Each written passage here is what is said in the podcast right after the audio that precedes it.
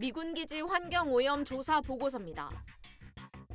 미군 기지가 반환될 때 한미 간 소파 절차에 따라 환경부가 기지 오염도를 조사한 결과를 담았습니다. 반환 기지의 토양과 지하수가 얼마나 오염됐는지, 어떤 시설이 어떤 용도로 쓰였는지 등이 자세히 적혀 있습니다. 이 보고서들은 기지 반환이 완료되기 전에는 공개되지 않고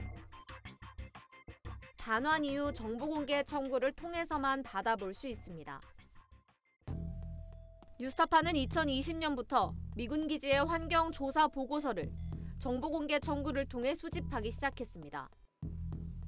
현재까지 미군 기지 19곳의 환경 조사 보고서와 위해성 평가 보고서를 모두 31권 입수했습니다. 뉴스타파는 이 보고서를 토대로 서울 용산의 캠프 킴에서 맹독성 발암 물질인 다이옥신이 발견됐다는 사실과 함께 서울 도심에 있는 미군 기지들의 오염이 심각해 인체 위해성이 높다는 내용, 대구와 강원 지역 미군 기지의 위해성 등을 보도했습니다. 이런 사실은 정부가 스스로 공개하지는 않고 있습니다.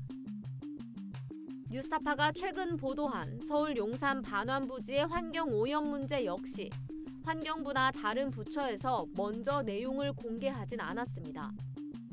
이 환경 조사 보고서는 환경부의 사전 정보 공개 목록에도 없는데 공공기관이 보유한 정보가 무엇이 있는지 알려주는 이 공개 목록에 올라와 있지 않으면 일반 시민들은 이런 자료가 있는지 자체를 알 수가 없습니다.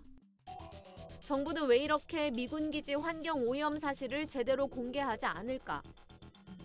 환경부는 이에 대해 미군 기지는 환경부가 자체적으로 정보 공개 여부를 결정할 수 없고 국무조정실 주관하에 미군 기지 관계 부처인 외교부, 국방부, 환경부 간 협의가 필요한 사안이라고 말합니다.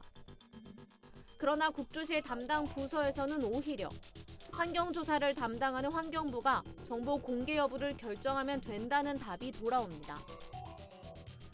정부가 소극적으로 대응하는 사이 시민들의 알 권리는 침해되고 있습니다.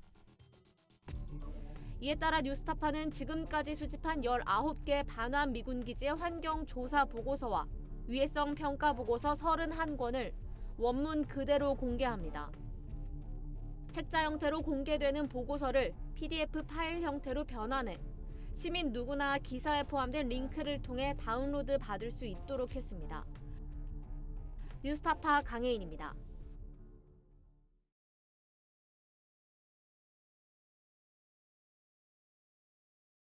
내 목숨을 걸어서라도 지키려고 하는 것은 국가가 아니야. 어, 분명히 소위 애국 이런 것이 아니야. 진실이야.